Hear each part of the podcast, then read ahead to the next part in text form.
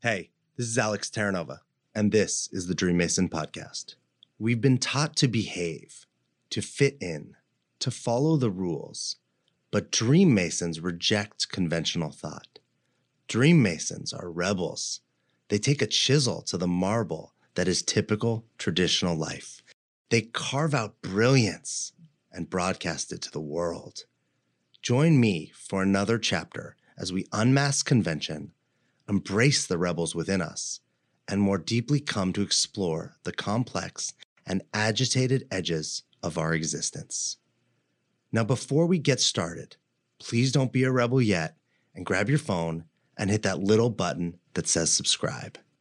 Thank you. Because your dreams don't build themselves. What is up? Welcome to the Dream Mason podcast. I am your host, Alex Terranova, and we are live again. This time we're live on Facebook, we're live on LinkedIn, we're live on YouTube. Um, maybe we're live somewhere else that I don't even know about, but I'm loving this, like just going with it. Our guest is here. I'm going to introduce her in a minute.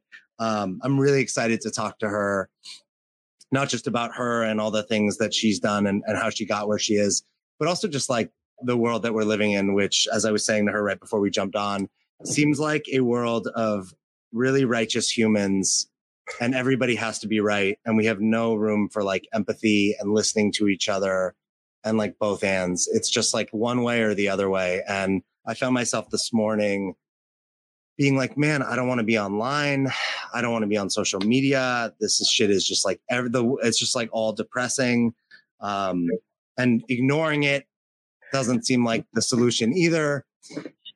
So, yeah, that's what's happening. And let me spin it a little bit. Uh, this podcast we're recording on August 18th. And if you've been following along with me in my life, last Friday I was on the San Diego News.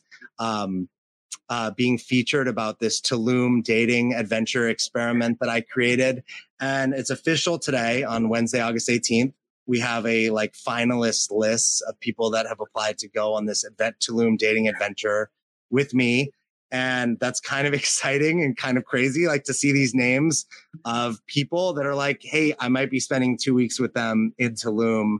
Um, and I don't even know them as of right now, besides like a questionnaire and a um and maybe some social media and some DMs. So that's super exciting. And I'm excited to share more with you all about this. The biggest thing I can share on this podcast as a takeaway is on Friday, I almost had like a, like an anxiety attack and I'm not an anxiety, like I don't run a lot of anxiety, but I noticed like I couldn't be with all the goodness in my life. Business is good. My health is good. My family is good. Money is good this this dating experiment is going so well like just like nonstop thriving in abundance and i hit like a, a max like the max that i was used to and that i could hold. And then i started to be like i need to like mess this up. I need to screw this up. And one of my mentors um denise yamada said to me how much goodness can you be with? Mm and that just had me pause and just be like just be with the discomfort just be with these feelings and allow yourself to be grateful for all the goodness in your life. And remember in the present moment that all this goodness that you have is fine. It's only when i start thinking about the future that it starts to get stressful and anxiety ridden. So I hope somebody can take something from that in your own life. I'm going to introduce our guest. Uh, I'm going to, if you're watching, you're going to be able to see her right now. Um, our guest today is Christina Mond Lacani. I think I did. I think I got that right. Did I? Oh, nice. Um, she is a top 10 influencer of like uh, top 10 like she's not saying that she's a top 10 influencer but people are saying that she's a top 10 influential person online um, who's making a difference in the world today which is why i'm really excited to just like get her stance on what's going on. She was awarded an influencer of change award. She's the author of transformational quest seven days to happiness and live by your own rules. She's also the co-founder of Mindvalley She's a mom of two, a wife, an artist, a speaker. Kristina, thanks for being here. Thank you for having me. And yeah, actually, you know, as you were saying about influencer, I'm actually a micro influencer, but the award that I got was uh, that I am uh, one of the influencers who's trying to make this world a better place. So that's essentially what the award was about. So thank you. That's a big game. is first, I don't know is there anything i always like when i when i preamble i always like like to give the guest if there's anything you mm-hmm. want to add uh, say, ask me a question, but anything, but instead of just skipping over it, you were listening to all that. Is there anything? You know, as you were talking about uh, your experience of goodness, I remembered just recently I was talking about that with some uh, some other author and speaker. And uh, you know, humans. I'm a gamer actually. I like to play games, and I like the civilization type of games. And there is this interesting phenomenon that if you're playing a civilization type of game, you build a city. Probably not from the first go, but you build your city, your civilization. It's it's cool. You have all whatever you need there, and then at some point you just get bored, and then you create a war or a hurricane to destroy it. So as you were talking about your life, I remembered that analogy that sometimes, you know, we just get so bored that we need a little bit of adventure. It's like, uh, why, why is it so hard sometimes for grown-ups to watch kiddie movies? It's not because they're naive. It's because there is um, sometimes lack of challenge and we like challenge. I, I think every human being likes a bit of challenge. That's such a great point. I was thinking I, I haven't played a game like uh, a Sim City or one of those games where you build, you know, like a world in a really long time.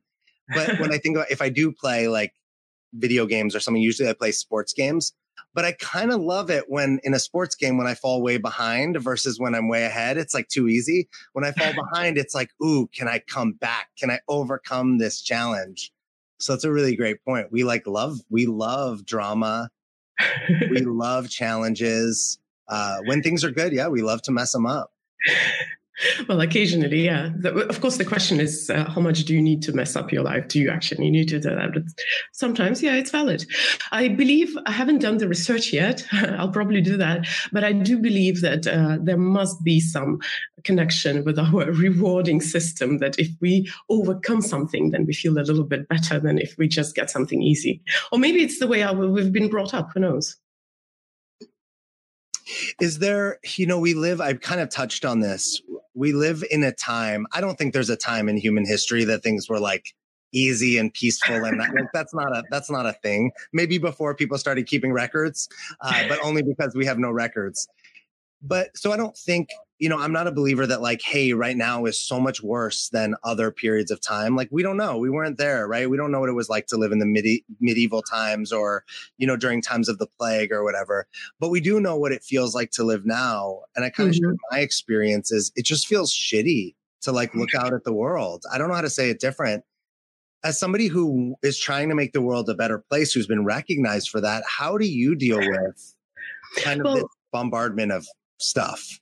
You know, first of all, uh, we do live in a much better time than most of the humankind has ever lived, like throughout the history, uh, and mostly because we we might not um, always see it this way, and we are uh, bombarded with information. So, let's say when the plague was happening hundreds of years ago, people didn't know it was coming. Uh, so there was this little bit of peace. But think of the fact that even 100 years ago, people died from just simple wounds and cuts because we didn't have uh, the same kind of, uh, the same level of medical um, health. And uh, even there is research that shows that there is way less violent death nowadays than there it was uh, let's say in the beginning of the 20th century. So we definitely live in a safer uh, place and safer time.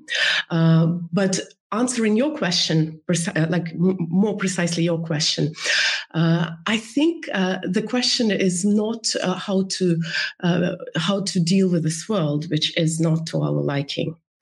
My very firm belief is that the first and the only relationship that you have to focus on is the relationship with you. And we are now jumping very deep into what I like to talk about. Uh, and we're jumping into it without any preparation. So bear with me going a little bit maybe too philosophical. But the thing is that uh, we humans, we often like to change the world and make it better. Well, I was awarded for that. But the thing is that you can't really change other people. If you have a love partner, you know they don't change. They change when they're ready for that. If you have children, you know that you might try to teach them all you want, but they will show up. I mean, they'll they'll grow up whatever they grow up, and and your influence is actually quite questionable.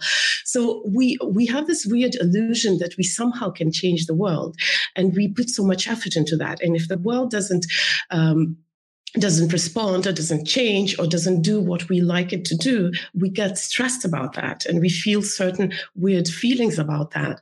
Uh, so, my um, main message is probably that you have to sort out your relationship with you. The moment when you sort out your relationship with you, the relationship with the outside world is going to fall into place. And usually, uh, if something triggers you or if you don't like something about the outside world, this feeling is actually just mirroring back at you. It's not about the outside world. It's something in you gets triggered. So, a very simple example if you are criticized for something that you do, your response to the criticism depends on how much you believe that criticism to be true. So if I said, and uh, sorry for a very simple, funny example, but if I said that, Alex, I'm sorry, but pink hair doesn't look good on you, you wouldn't react because you know your hair isn't pink. So I didn't trigger anything. When any kind of unpleasant emotion is being triggered in you, it is usually a reaction. So it's not the person who criticizes you. It's not the person who does something that you don't like. It's you reacting. And it's usually about you, not about the person. And it's, as I said, it's a very uh, like advanced philosophical concept that I'm starting with.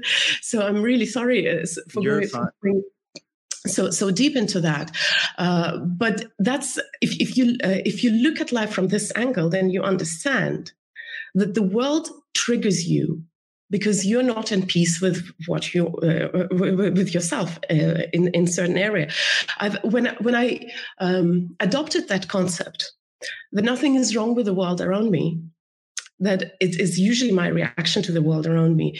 Uh, when I see someone, it doesn't mean that I'm at peace with everyone. It doesn't mean that I love all the people. But when I see something or someone, let's say someone, a speaker is talking on stage and it triggers me and I don't like something, I usually ask myself, what is it in me that gets triggered? It's not about the speaker being whatever the speaker is. It's about what is it in me that's being triggered. And it's not it doesn't mean that i have to change me or that i'm wrong or bad in some way. I just want to understand me. Maybe it's a value that's being triggered you know? If somebody is late you're not upset because they're late or because they disrespect your uh, your time. It's because your value there is a value in you which has been uh, you, you know well, it, it has been disrespected essentially. So it is something in you that's being triggered. So my experience in personal growth and transformation is really long. I've been in this industry for 18 years and I've learned one very simple thing. When you're at peace with yourself, you become at peace with the world. If you can be kind to yourself, it's easier to be kind to the rest of the world. You are as tolerant to the outside world as you're capable of being tolerant towards your own quirks and weirdness. So um, my personal and uh, um, one thing which, uh, which, which was not mentioned in my bio, I spent actually a lot of time doing uh, nonprofit charity work. Uh, I'm a philanthropist. I've worked for UN uh, for for huge NGOs. And I know that there is a lot to be changed in the world. Like climate is a huge problem, of course. There's violence, there's poverty. Uh, there, there are a lot of problems that we have, that we face. But can you be at peace with the world the way it is and still want to change it? And that's, I think, is the, the, the trick to learn to be at peace with world being messed up, with people being idiots. Be at peace with that. Try to see why are they like this and want to change it, not because you're triggered and angry and upset and well, depressed. Just change it because, uh, because yeah. it needs to change. Oh my God. You first of all, thank you. It was like so beautifully said. And you're talking about things that I've personally been seeing a lot recently. Like like one of the conversations I've been having with myself a lot recently is um I can stand for something really powerfully. Like and I can I can, you know, stand for my family, my clients, uh, you know, my belief in, you know, the country or the city I live in and not be attached to the result Mm-hmm. Um, and, and my favorite example, I always, you know, when I talk to clients about this is like Martin Luther King was a great example of that. Or Gandhi, right? Like they they stood for what they wanted, but they weren't out there making people do anything. Martin Luther King wasn't running door to door, grabbing people, pulling them out of their houses and making them march with him, right? It was like a lighthouse and if you saw the vision, you marched with him. But mm. if you mm. didn't see it, he was he just did his thing and stood for what he believed. Um and I love how well you put it. The world is as tolerant uh you're you're as tolerant with the world as you are with yourself and I know that when I look out and I see, I've done a lot of work to overcome my own righteousness. Like I'm right, right? I have strong opinions. And I think I don't, there's still that part of my ego that doesn't want to let that go. And that's when I see everything on social media and everyone's strong opinions and everybody being mean to each other. It really triggers that, that shadow or that old version of myself that I've done such a good job. It like, it like pokes that bear. Hey, you're still in there. Come on. Um, and uh, so thank you. That was I think that you just said that so so beautifully. Ken i'm curious for you personally for somebody who's been i've been doing personal development work for almost seven years now so it's it's you know i'm a little bit less than half half the time of you. Um, and and i've changed so much right? My my natural my um neural pathways have completely changed in seven years in the way i see things and talk about things for you after 16 years what do you still get triggered by? What do you what still kind of grabs you and hooks you that you're still working on transforming? You know personal growth is a little bit like uh, like physical hygiene. We sometimes a lot of people uh, come to personal growth thinking okay i'm going to do the work i'm going to wake up i'm going to to to train and, and to practice and become whatever i am supposed to be like the perfect picture of me. And then and then life is going to start being beautiful and perfect. But that's not how it works. You don't go to shower once a year and then live the rest of the year clean. You actually you know you deal with you deal with your hygiene every day or whenever need comes. So the same with personal growth. I'm a very regular human being. I get triggered by things. I do have uh, massive levels of tolerance that i can tell. And um, that's that's something which i have uh, developed over the years. But I do get triggered. I am wrong very often. I change my opinions. I remember when, uh, and I'm not going to touch a sensitive topic, but I remember when one and a half years ago pandemic started. I lived in Asia then, and Asia is a very different, um, different um, circumstances. Uh, I, I, have lived in Asia for 16 years before I moved back to Europe. So uh, my view on everything was very different because I said, you know, the reaction that we're seeing is a Western world reaction, and and uh, this like the realities of uh, developing countries are different. But, and then uh, within a matter of a few days, I actually had to change my mind. I actually had to admit that in areas where I was very uh, passionate, I was wrong. And that happens over and over again because we are human beings. And my, you know, my goal is not to be perfect. My goal is to be human. I don't want to be woke. I don't want to be unemotional. I don't want to be Zen. I want to live because I'll be all of that when I die and cross over into something that I don't know, but I believe that's when we are godlike. Here we're human for a reason. And we have this limited journey. So let me enjoy it the way it is. It's it's like, can you enjoy life the way it is through its every single expression? Not looking for perfection. well, can I enjoy myself through every single expression, including when I'm wrong, including when I feel ashamed? So yeah, I really, I, I think I, I, got slightly carried away when I was answering. I don't remember what question, no, but I was, I was answering. But what I was trying to say, I guess, is that um, you said it perfectly. I think okay. I'm honest, like I think you answered it. I don't. You don't have. I feel like first of all, it was beautiful. Like I love the idea of right. I, I don't I agree with you. Like I don't think we're here to be perfect, but I love the idea of hey, there it's this is a human experience. And so many of us in personal development are trying to escape a human experience, have some other experience. Um, which is such a funny thing to say out loud, right? Like we want to have this spiritual experience which we can have but we're having a human experience um Nick, just before I know you you have something in your mind, but I just want to comment on that. Uh, you know, when we want something else, so badly. I want to be better. I want to be Zen. I want to be awoken or whatever. It, the other side of the story is that I don't like what I have right now. What is what what I am right now is not good enough. And that's, you see, that's the thing. That's a trap. A lot of people are afraid if I'm at peace with what I am right now, does that mean I'm not going to grow? No, that's not how it works. How does a map work? A navigation system in your car. It doesn't work. Oh, I want to go to Paris. Let me put Paris. And I miraculously drop from somewhere the thin air into Paris. You have to know where you start. What's your starting position? My starting position is me today with all my flaws and mistakes?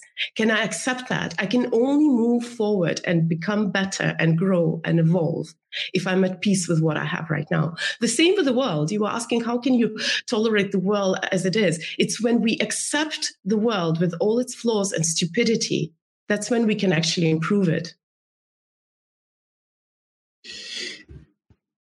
This is I think this is a really tough space for people, right? We have so much trouble accepting ourselves. How do we even accept the world? I think that's a very common thing. I'm curious if you have anything that you suggest or recommend or practices or tools, anything that, you know, that, that can help us with acceptance, whether it be with ourselves or the world around us.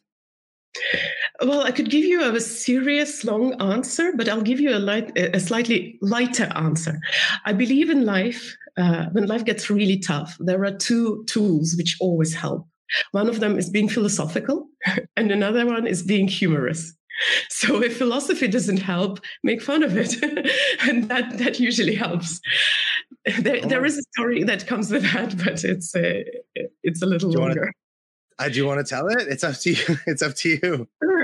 There is this story. I, I, always butchered because I don't remember the original, but it's about some Mongol king who was uh, besieging a city.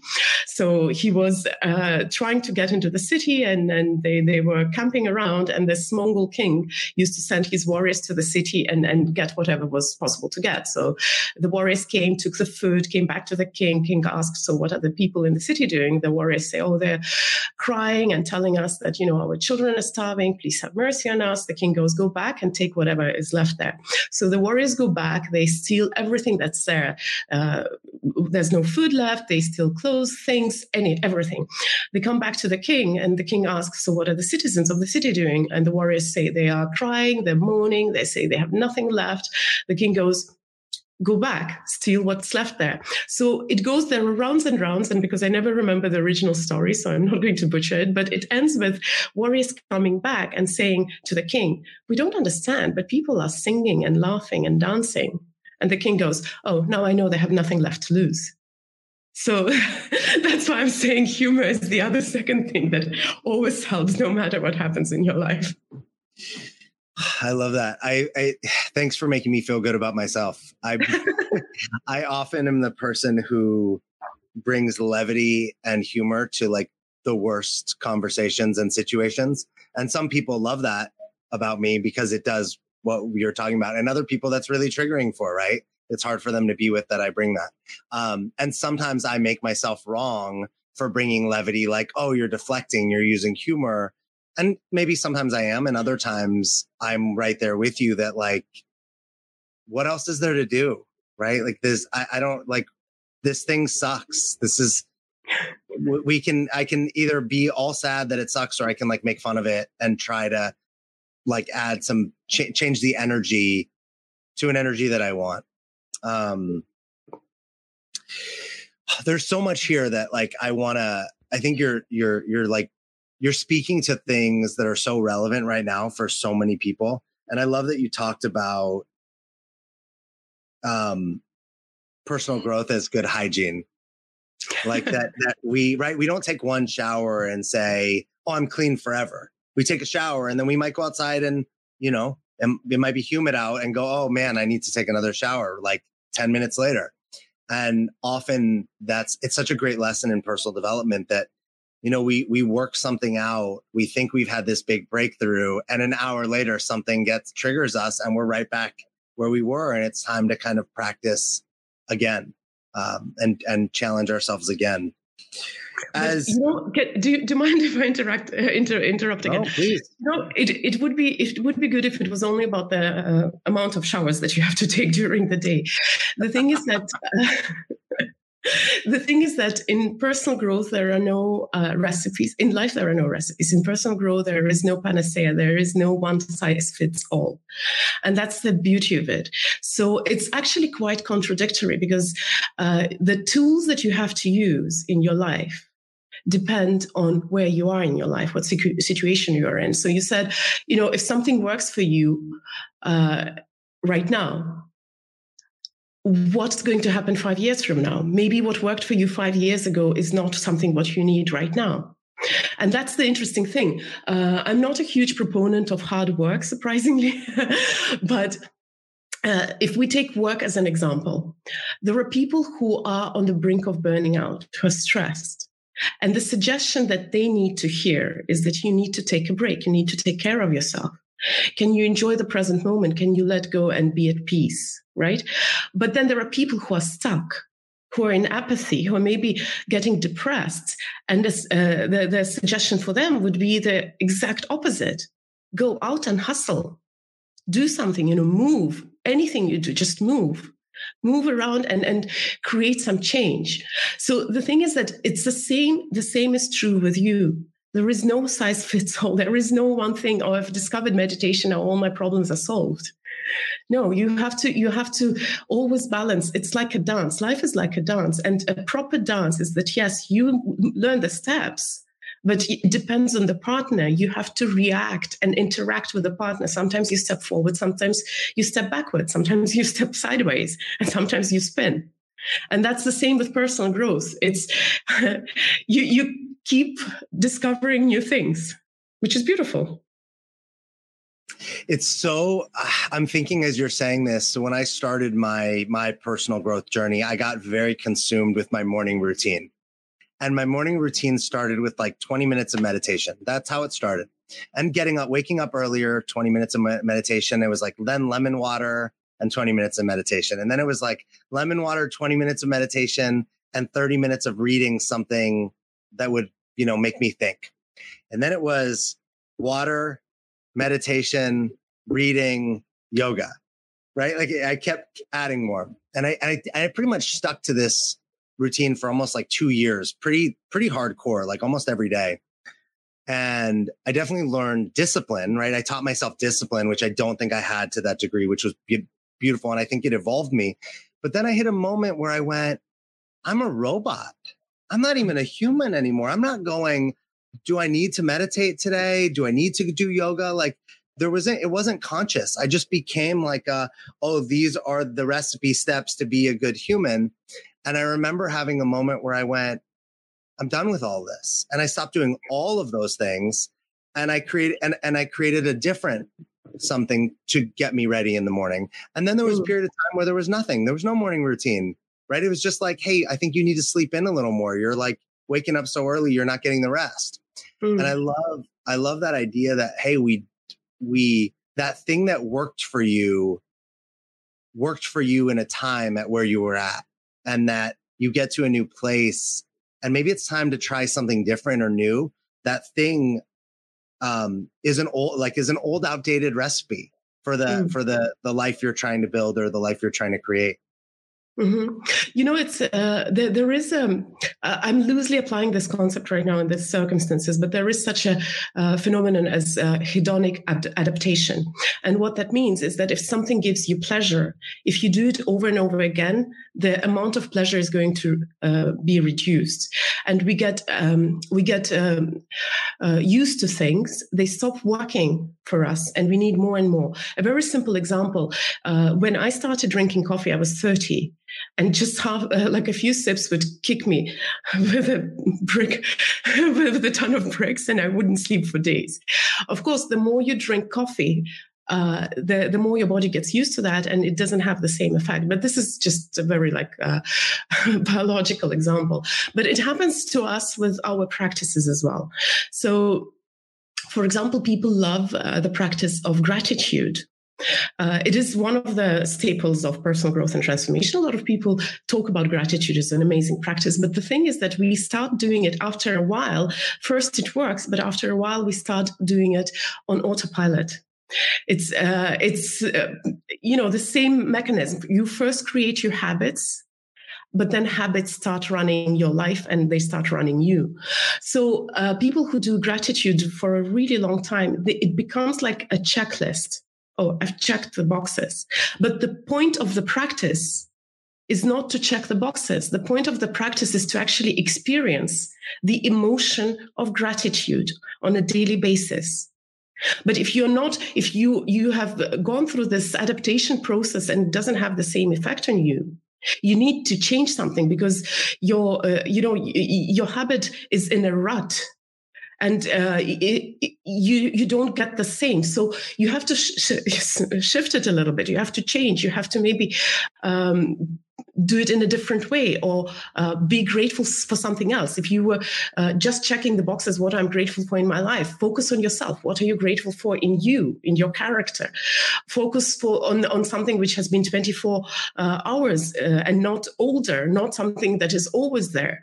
Or uh, you know focus on experiencing experiencing the feeling of gratitude so you have to shift it up and at times maybe you have to give it up for a while maybe there is priority for something else. So it is it is quite normal that we get used. And you know another interesting thing is that um, you can overuse a practice and you can start escaping into practice so we, when we talk about bad habits, we say, "Oh, you know, uh, don't don't eat chocolate when you're stressed. Don't drink wine when you're stressed. Like, uh, or, or, when something happens to you, you fall into your bad patterns. You go and you eat something sweet. But we do that with meditation, with exercise, with walking. I know I have a, a, guy who does my massage. We discuss uh, cycling and, and uh, Ironman with him, and he talked told me about this one guy who does Ironman almost compulsively. And as I was listening to him, I asked, "So what is he running away from?" And then I was like, "Wait a minute, did I just ask that? A healthy habit?" And I had an uh, an impression that a person is running away from something into a healthy habit into meditation, into personal growth and transformation, into exercises. We do that without realizing, but because it's a good thing, we tell ourselves, oh, it's fine. And I don't actually, you know what? I don't mind. Run away. The question is that if you're running away, you are not dealing with what causes you pain. Do whatever you like, even if it's a bad habit, even if it's not healthy, as long as you deal with your dragons. I love that so much. I um you heard me talking about this Tulum adventure um that I was talking about and somebody one of the things that I had put is um if somebody's going to go with me, I want them to drink I want somebody who drinks. And um, some people reached out and said, "Why is it so important for somebody like you, so conscious and whatnot? Why is it so important that somebody drinks?" And I said, "You know, I I really enjoy tequila and mezcal. Like I, I enjoy sitting in front of a fire and sipping on tequila and mezcal. I enjoy sitting in a restaurant at a bar with somebody and enjoying a drink with them. I used to drink to like to avoid feelings, to get away from being with myself. Now I drink for the exact same reason I like to meditate. It's an enjoyable it's an enjoyable practice. But to your point, if I drink every day, that goes away. And I feel that way about meditation. If I meditate every day, it starts to feel like I don't have that that same feeling, this the hedonic adaptation. And it was interesting when I would explain to people, look, I'm not a I don't drink. I I'd maybe drink one day a week and maybe not, but like when I do it, it's it's a it, I think of it as a tool, right? If I if I use a hammer to hit nails and put up beams, it's great. But if I walk around hitting everything with a hammer, all of a sudden the hammer becomes a destructive thing, not a mm. support thing. And I love that we we because we have this binary concept of good and bad, right? Alcohol is bad, meditation's good. Instead of nothing is good or bad. It's more about how we use each thing, right? Like there's people using for so long, people said, you know, psychedelics were so bad. And there's people using psychedelics to cure PTSD now and help people, and people using it for spiritual reasons and all sorts of things like that. Um, and it makes you rethink, like, wait, I love that idea that like how many people are running away and instead of dealing with their thing, oh, I'm just going to go meditate. I'm not going to talk to my partner about the fight we got in. I'm going to go meditate. I'm not going to confront the issues in the world that are triggering me. I'm just going to go meditate. It's a really, uh, I've never heard anybody put it like that. It's a really, it, may, it makes you question, hey, what are all the habits I have and why, why am I choosing to do them or am I just doing them on autopilot? Mm. Well, I, I, have a very special relationship with meditation, obviously, because it's um, it's what started Mindvalley uh, 18 years ago. Uh, so uh, I think meditation is like uh, like shower in a sense. Uh, you sometimes you take the full shower, sometimes you just need to wash your muddy feet. Um, and uh, meditation, if you look at it medically, it's just like a special regime on which your brain and body works, which is very, very useful. So I, I, I do think you can meditate daily without uh, getting this. Um, effect of hedonic medit- uh, adaptation. Uh, if you if you uh, research it if you do different types there are so many different uh, styles of meditations. And if you do certain exercises on a meditative level uh, so whatever whatever is your thing right now uh, if you close your eyes relax physically and you do the same thing you're essentially meditating and that thing is probably more uh, efficient. So whether it's the gratitude exercise or thinking about your goals or whatever problem solving. So meditation is is um, it's it's a very universal thing. But if you do a very particular type and only do that particular type uh, then obviously it might it might wear off. The effect might not be there. So meditation if you look in the essence of what it is it's uh, it's just the way uh, to to alter the way you work uh, your brain works and, and keep consciousness while your brain works at a slower pace, essentially when we fall asleep, uh, then then you, you, understand that you can use it um, in any different way. I guess the the very simple analogy would be, you know, you can do so many things when you are awake. you can do so many things when you're meditating. So uh, meditation per se, I don't have a problem with that. I do. I have seen a lot of people who go into spiritual practices uh, compulsively and and uh, you realize that that at some point it stops bringing their effect. And actually what they need to do is maybe put that aside and deal with the problem at hand rather than run away into something spiritual and nice and and by default a good thing. So yeah a few words in in support of meditation. I'm curious about you know i mentioned in the intro you have two children you're married um how the personal development has changed you as a partner and as a parent over the years? So it's uh, I would have to give you completely different answers because I am not married anymore. Oh, I'm sorry. Okay. yes, we we separated uh, two years ago now. I think I've uh, okay. lost count. But uh, when it comes to children, children have been a great source of uh, learning for me, and uh, probably children were the people who taught me that uh, how to be at peace with the world. Uh, and here uh, I'll share maybe a story to to illustrate what I'm trying to say. Um, you know, we often want our children to be happy. Uh, well, most most people want their children to be happy. Those who have children. If you don't have children, if you have a, a spouse, a partner, someone that you love, parent, sibling, a dog, usually, if you love someone, you want them to be happy. That's just that's how we were wired. We want them to be happy. And for, for parents, that translates into creating a happy environment for your children. So uh, when I was a kid, my mom didn't take me to hospitals or funerals because she thought, you know, as a small child, I shouldn't be exposed to pain, to something unpleasant, to exposed to the fact that you know people are uh, getting sick and dying. Uh, and I grew up without that concept. Uh, I, I, still think that uh, death is like, like one of my hugest fears. Uh, so we try to create this this uh, artificial environment of uh, for our children, the environment of happiness, the absence of of uh, of pain. So what happens is that our children grow up with first of all a very weird idea of what happiness means it's like a unicorn, you know, this magical creature that you can draw, but you have never seen it in real life. For us, because our parents do that to us, we equate happiness to lack of problems, discomfort, pain, to this beautiful sunny, perfect environment. And that would have it, that would be half the problem. The other half of the problem is that we grow up without the functional skills to deal with pain. And pain is going to happen. So as we grow up, our parents, by trying to uh, protect children from pain, deprive us of the skills to deal with it. So the, the one of the deepest lessons that I learned when I uh, became a parent was allowing the people that I love to experience pain. And sometimes me being the cause of it. So I once came into my uh, son's room in the evening. He was supposed to go, uh, sleep and he was crying and I asked Hayden, why are you crying? He said, you know, we were traveling and I didn't do the homework and my classmates depend on my homework. And I feel scared and I feel ashamed. And my first reaction was to say, hey, don't worry, go to sleep. I'll write to the teacher because you traveled with me. I took you away. It's my fault. I'll deal with that. And then I stopped myself and I said, what am I doing? You know, my child has an opportunity to deal with something uncomfortable with me being there for him.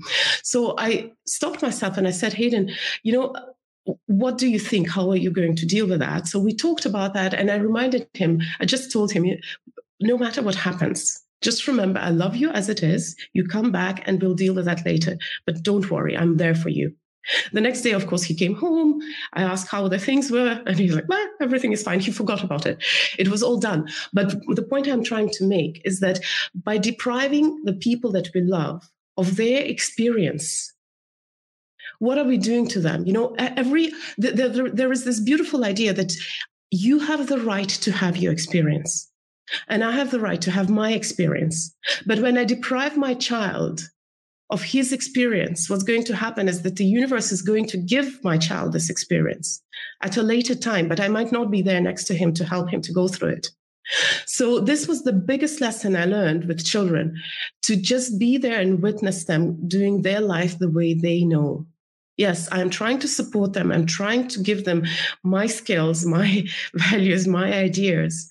But ultimately, my job is to just be there for them no matter what they're going through. And that was the biggest lesson for me. And that's, I guess, why I came to peace with the world being nuts.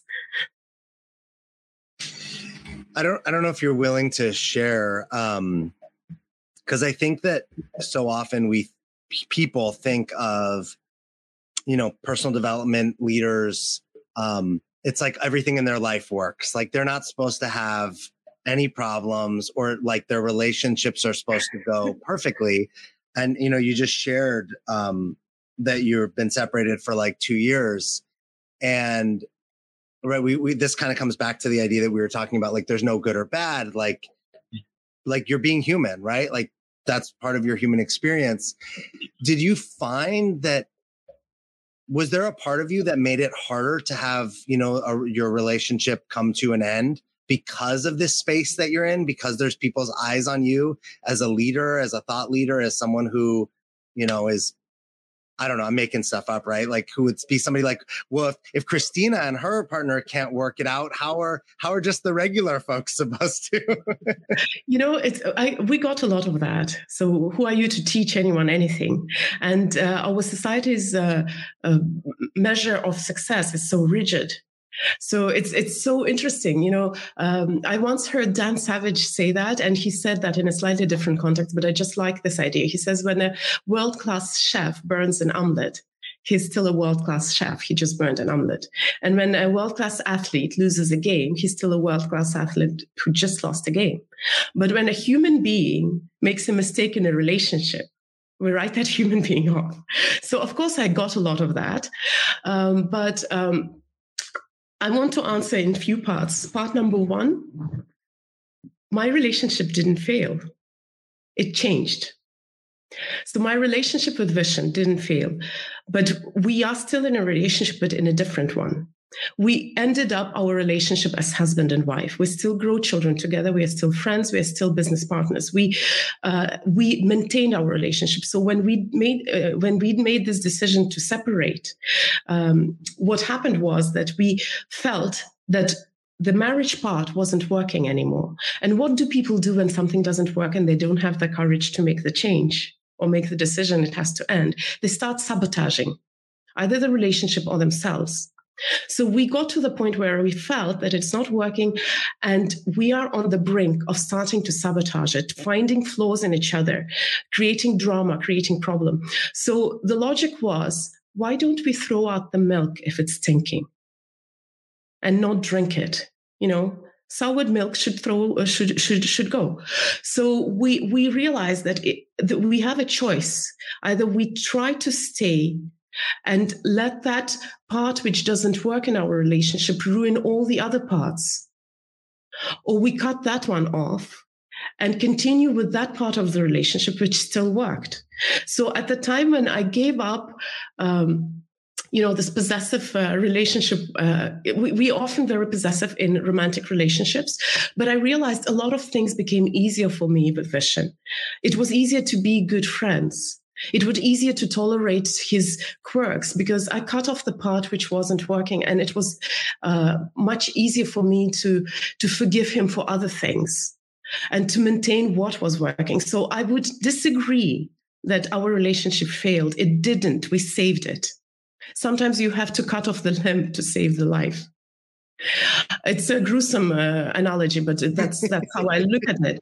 The other question did I blame myself for failing? Would have a completely different answer. No matter how philosophical or humorous I might be about life, I couldn't avoid feeling that I failed or questioning myself, what did I do wrong? And I'm still in the process. Yes, it's been two years, but still sometimes I wonder, did I do the right thing? And sometimes I'm thinking, like, oh my God, thank God we divorced. it's both. But these moments happen. And a lot of things happen to us in life. We are sometimes, the thing is that we sometimes get attached to something, to one thought or one feeling, and we, we wear it as a, as, um, as, as a costume, right? And and that becomes and that defines us. So yes, I have felt like a failure in a relationship, but I have also felt like a hero, and I have also felt like a very smart person everything has happened. And yes, we do have a lot of eyeballs on us. And my Instagram account crossed over to 10,000 after we divorced. And I thought, wow, that's a great Instagram growing strategy, getting divorced. but um, jokes aside, uh, yes, of course, people look, of course, people criticize, but I can't change their opinion about them. If we come back to what we started, when they have problems with my decisions, it's about them. It's not about me. It's just that my actions triggered something in them. And I'm going to share uh, an example from my personal life just to illustrate. When we decided to separate, it was really hard to tell our parents. And when I told my mom, she was very upset with me. So she started telling me, uh, you know, what are you doing? You guys are crazy. Why did you do that? And at that moment, I had a choice to try to convince her or explain to her uh, or try to make her see my point of view. Why did we do that?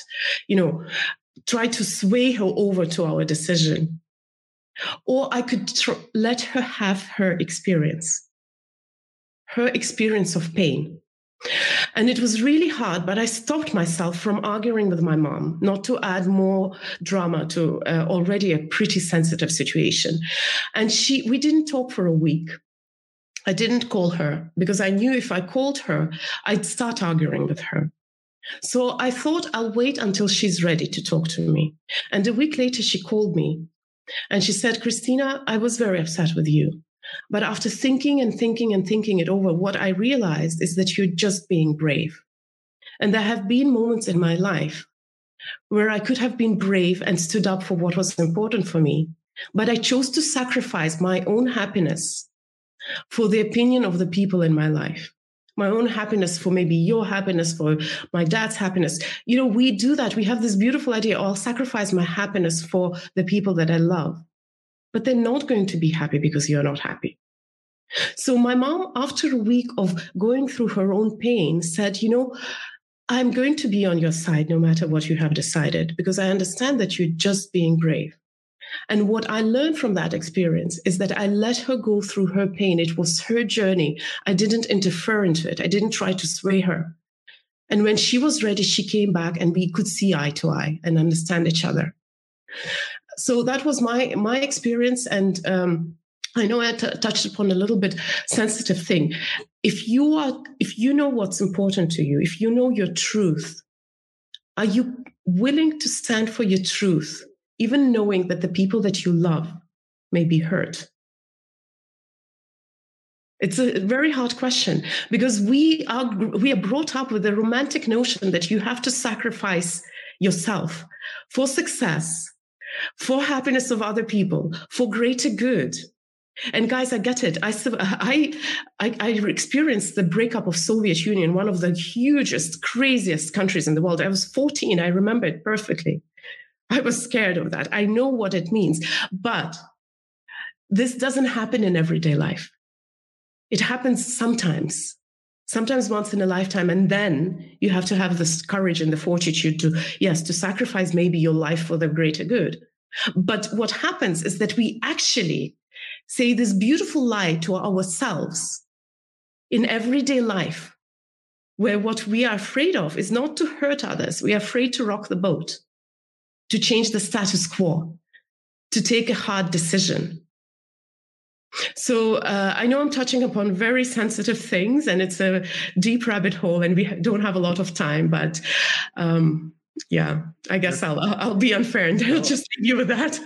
that was great. I um, uh, I think about a lot that you know we live in a we live in a world where we relate to relationships failing, like relationships ending as failure instead of just the chapter in a book and then there's another chapter that you know whether it be a marriage a friendship to the to, to even tie into converse what we've been talking about earlier like things end and that doesn't mean that it was bad or good it means that it's simply changing.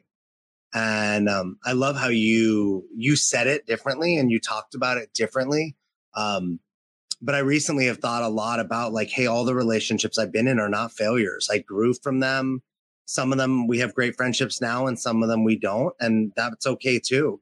Um and then i wonder you know i've never been married but i wonder like would i have the courage to walk away from a, a, a, a relationship like that if it reached its end point right? Not from we failed but from hey the chap the this season I love the idea of seasons, right? That summer doesn't last forever. And how silly would it be if winter, if it started to get cold and you kept pretending it was summer? You just kept wearing your flip flops and your shorts and your tank tops and you're freezing to death, suffering because you don't want to admit that seasons change. Um, sometimes I think about relationships like that, like things change and we change.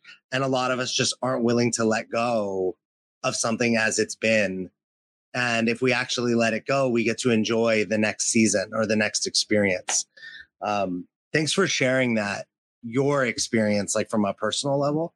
Um, I think I love, I'm glad that I asked you that because I think it is really important that people get to hear from people that are doing it consciously, right? You didn't just, let's get divorced you know or separate and just because right there's you can hear like there's a there's a intentional conscious conversation that you and your partner had around why you were doing it and how you wanted it to go and what was it's like what's the next chapter going to be about? You're writing the next chapter not just slamming the book closed and burning it in the fireplace.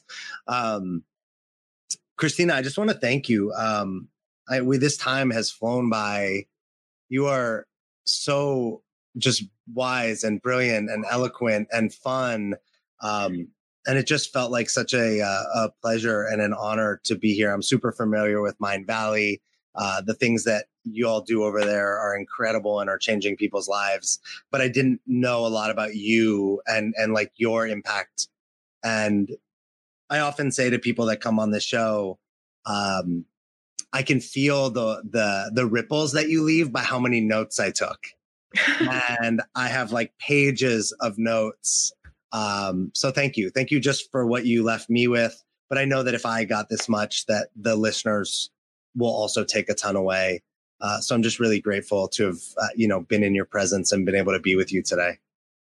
Thank you so much for for inviting me and for for yeah giving me this time. I'm very. Is there any, I want to. I, I want to. If there is there anything you want to say at the end, you know, like to leave us with anything you want to share before. I mean, I'll tell people where they can find you.